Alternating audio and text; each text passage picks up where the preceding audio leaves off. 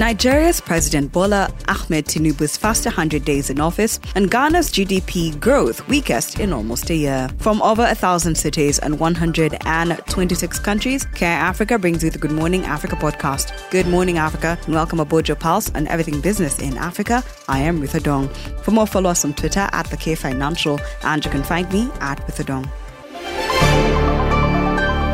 The high cost of fuel characterizes Nigeria's President Bola Tinubu's first 100 days in office. Since scrapping off subsidies upon assuming power, the price of petrol has risen to 617 naira per litre. Further, unemployment is still rife. The naira is on a free fall to the dollar, and Nigeria is still missing its OPEC daily production quota.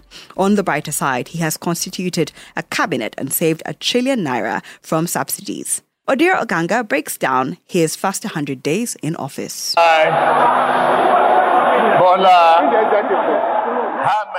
September marks the first 100 days of Nigeria's President Bola Ahmed Tinubu in office. The influential Lagos politician vied for the highest seat on the land in a highly contested election that was deemed a deal maker or deal breaker for the Nigerian youth and the Nigerian economy at large. Upon his swearing in, President Tinubu made it clear that his government's first agenda was to scrap off fuel subsidy that was eating into the federal government's budget. However, since scrapping off subsidy on fuel, the prices have gone up by 30%. Petrol is now retailing at 670 naira per litre, the highest in the history of Nigeria. As a result, petrol consumption has fallen by 28%. According to them, they say when they remove the subsidy, then the independent marketers can go into the business.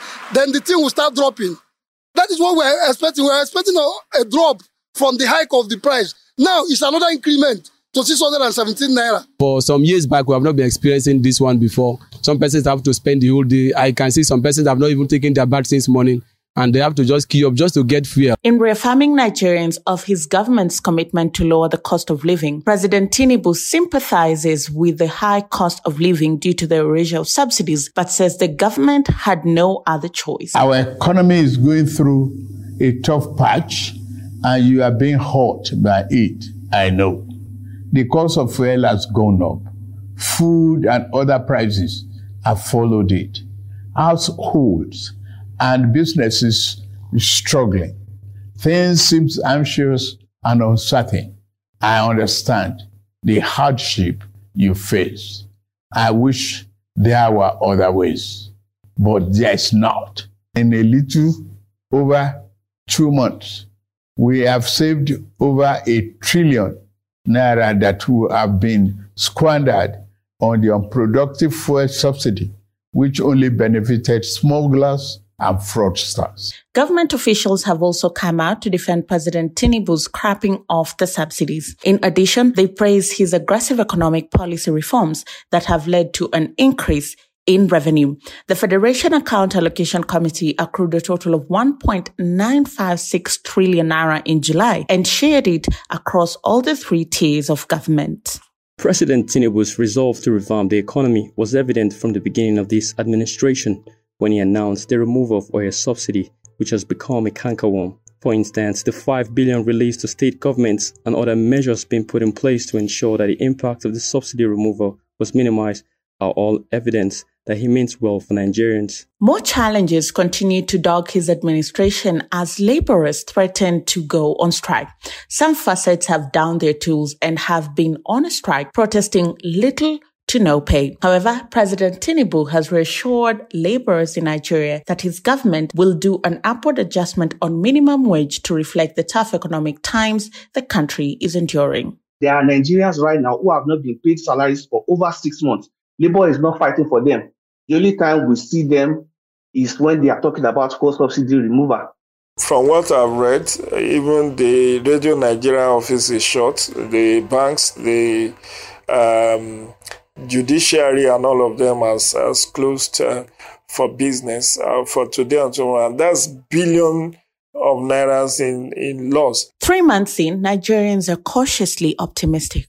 While some are hoping that President Ahmed Tinubu will deliver on his promise, many remind him that the challenges of Nigeria have been the same for the last two decades and the solutions have to come as fast as possible. issues of security and unemployment, you know, which is what we've been talking about for over seven years, eight years to now. It shows those problems are still there. And perhaps just as people say it is time to remove subsidy and understand the pain, it is also time to start resolving the problem. Since this problem are 20 years old and above. I think to gain trust and to do good governance is to deal with the issues people are facing and, and get solutions to those issues. And a quick look at the market. The market segment is powered by the Development Bank of Rwanda. We empower you. South Africa's annual inflation rate was at 4.8% in August of 2023, matching market estimates after four consecutive months of decline. Still, it remains within the South African Reserve Bank's target range of 3% to 6%. Prices accelerated mostly for housing and utilities on account of electricity and other fuels and water and other services following increases in municipal tariffs and restaurants and hotels. At the same time, transportation prices fell much slower. Meanwhile, food inflation softened for a fifth month. The annual core inflation, which excludes prices of food and alcoholic beverages, fuel, and energy, also edged higher to 4.8% in August, up from a 10 month low of 4.7% in the prior month and slightly above market forecast of 4.7%. On a monthly basis, consumer prices went up by 0.3% in August after 0.9% rise in July and slightly above market estimates of a 0.2% increase. And a quick trip around Africa, Ghana's economy advanced by 3.2% year on year in the second quarter of 2023, compared with a downwardly revised growth rate of 3.3% in the previous three month period. It's the weakest growth rate since the third quarter of 2022, driven by services and agriculture. On the other hand, the industrial sector contracted for a third consecutive quarter. The economy of Rwanda expanded by 6.3% from a year earlier in the second quarter of 2023, following a 9.2% rise in the previous three month period. This marked the 10th consecutive quarter of solid growth, buoyed by the services sector, notably information and communication that grew by 37%. At the same time, wholesale and retail trade rose by 6%, while transport services increased by 8%, mainly due to a 23% surge in air transport. Meanwhile, the industrial sector grew by 6%, with mining and quarrying activities increasing by 7%, manufacturing by 8%, and construction by 4%.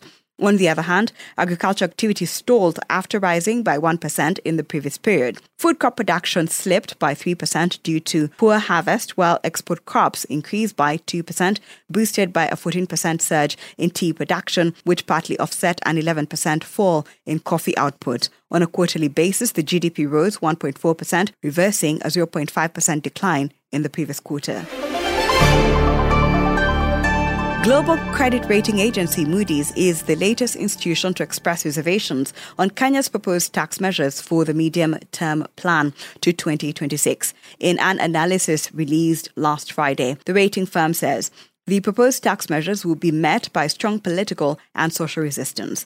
The National Treasury is proposing, among other things, to harmonize the value added tax with Kenya's East Africa community peers at 18%, up from 16%. Even if successful, the agency says the strategy would require time to facilitate government's access to funding and also enhance its liquidity profile, which they project to remain weak in the short term. It adds that proposals such as an increase in value added tax on fuel will keep prices for some staple items high.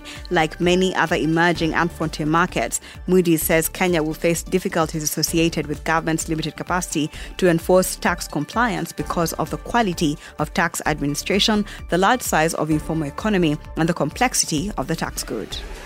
Thank you for always waking up with us. Good Morning Africa is a product of the K Financial. If you have any suggestions or you just want to check out more stories, visit the website that is thekfinancial.com and don't forget to subscribe. You can also find us on all social media platforms at the K Financial and you can find me at With Dawn.